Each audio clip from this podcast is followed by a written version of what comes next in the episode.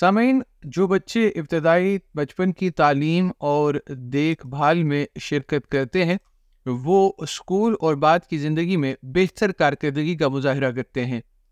یہ پیداواری کمیشن کی ایک مسودہ رپورٹ کے مطابق ہے جس میں سفارش کی گئی ہے کہ پانچ سال تک کی عمر کے تمام بچوں کے لیے تیس گھنٹے تک چائلڈ کیئر دستیاب ہونی چاہیے لیکن اس میں بے حد رکاوٹیں موجود ہیں یہ شعبہ پہلے ہی افرادی قوت کی دائمی کمی کا سامنا کر رہا ہے ایک ہزار سے بھی کم آبادی والے قصبے میں رہنے والی جیڈ ویون اور ان کے شوہر بین جانتے تھے کہ ان کے بیٹے ایلفی کو بچوں کی دیکھ بھال میں شامل کرنا مشکل ہو سکتا ہے پندرہ ہفتوں کی حاملہ ہونے کے بعد انہوں نے پہلے سے ہی اندراج کرنے پر غور کر دیا اور ایلفی کو سات مختلف جگہ پر ویٹنگ لسٹ یا انتظار کی فہرست میں ڈال دیا گیا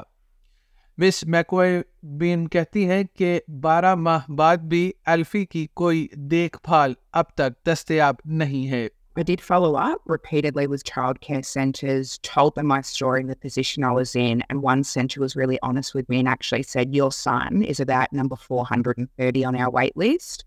He will not get care at the centre before he goes to primary school. We looked at casual care. We looked at home day care. We looked at centre based care. We looked at um, au pairs, even, which is there's a lot of groups to jump through and there's even a shortage of them. So we were stuck until two weeks ago. There was a centre that called and said, You're extremely lucky. We're having a family that's moving to Canberra.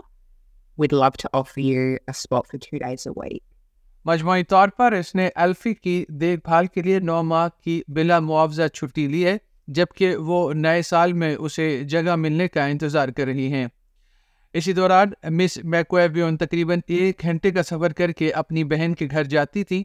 جہاں وہ ان کی دیکھ بھال بھی کر سکتی تھیں لیکن ان کے پاس خود دو خصوصی ضروریات کے بچے ہیں جن کے بارے میں مس میکویب کا کہنا ہے کہ ان میں شامل تمام بچوں کے لیے کافی مشکل صورتحال ہے I guess the ripple effect that it's had on other women in my life. So, like my sister having to decline work, my mum's had to permanently cancel a shift to have him on a Thursday when my sister does work. My mum also is a single income earner in an incredibly difficult rental market. And then, where that's like my husband and I, is we use all of our supports just to work. A report mein اب پانچ سال تک کی عمر کے بچوں کے لیے universal child care کا معاملہ پیش کیا گیا ہے پروفیسر ڈیوڈ برنن پیداواری کمیشن کے ایسوسیٹ کمشنر ہیں جسے وفاقی حکومت نے یونیورسل چائلڈ کیئر کے فوائد کو دیکھنے کا کام سونپا تھا so the productivity commission is suggesting that there are two kinds of benefits there are benefits for children themselves and those are particularly strong for children from disadvantaged circumstances so helping children um, be prepared for school getting them used to socialising with other children, uh, dealing with adults outside the family. All of these things help children to be ready to learn and be happy at school. There are longer-term benefits for children as well, research suggests. And of course, if parents are able to engage in paid employment, if that's their choice, that brings resources into the family and is also good for the economy. Report میں یہ بھی کہا گیا ہے کہ بچوں کی معیاری ابتدائی تعلیم اور دیکھ بھال کے لیے تیس گھنٹے یا ہفتے میں تین دن تک کی سفارش کی گئی ہے اور اسی ہزار تک کی ڈالر آمدنی والے خاندانوں کے لیے چائلڈ کیئر سبسڈی نوے سے بڑھا کر سو فیصد کیے جانے کا بھی کہا گیا ہے یہ سالانہ ڈھائی ارب ڈالر بنتے ہیں اس میں ایک آزاد ابتدائی بچپن کی تعلیم اور دیکھ بھال کمیشن کی بھی تجویز شامل ہے جو یونیورسل چائلڈ کیئر کی طرف حکومت کی پیش رفت کی نگرانی کرے گا پروفیسر کا کہنا ہے کہ اس کے ساتھ ساتھ ایک بھی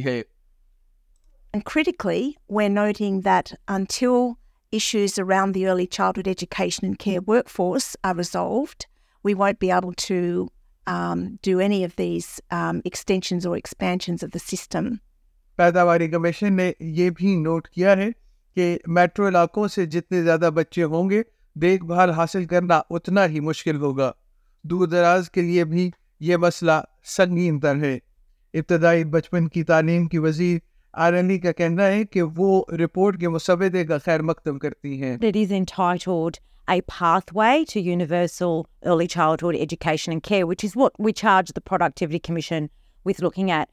And what the report does, uh, it confirms a lot of what we know about what we need to be doing to get to that pathway of universal early childhood education and care. But it also tells us that we've got a lot more work to do.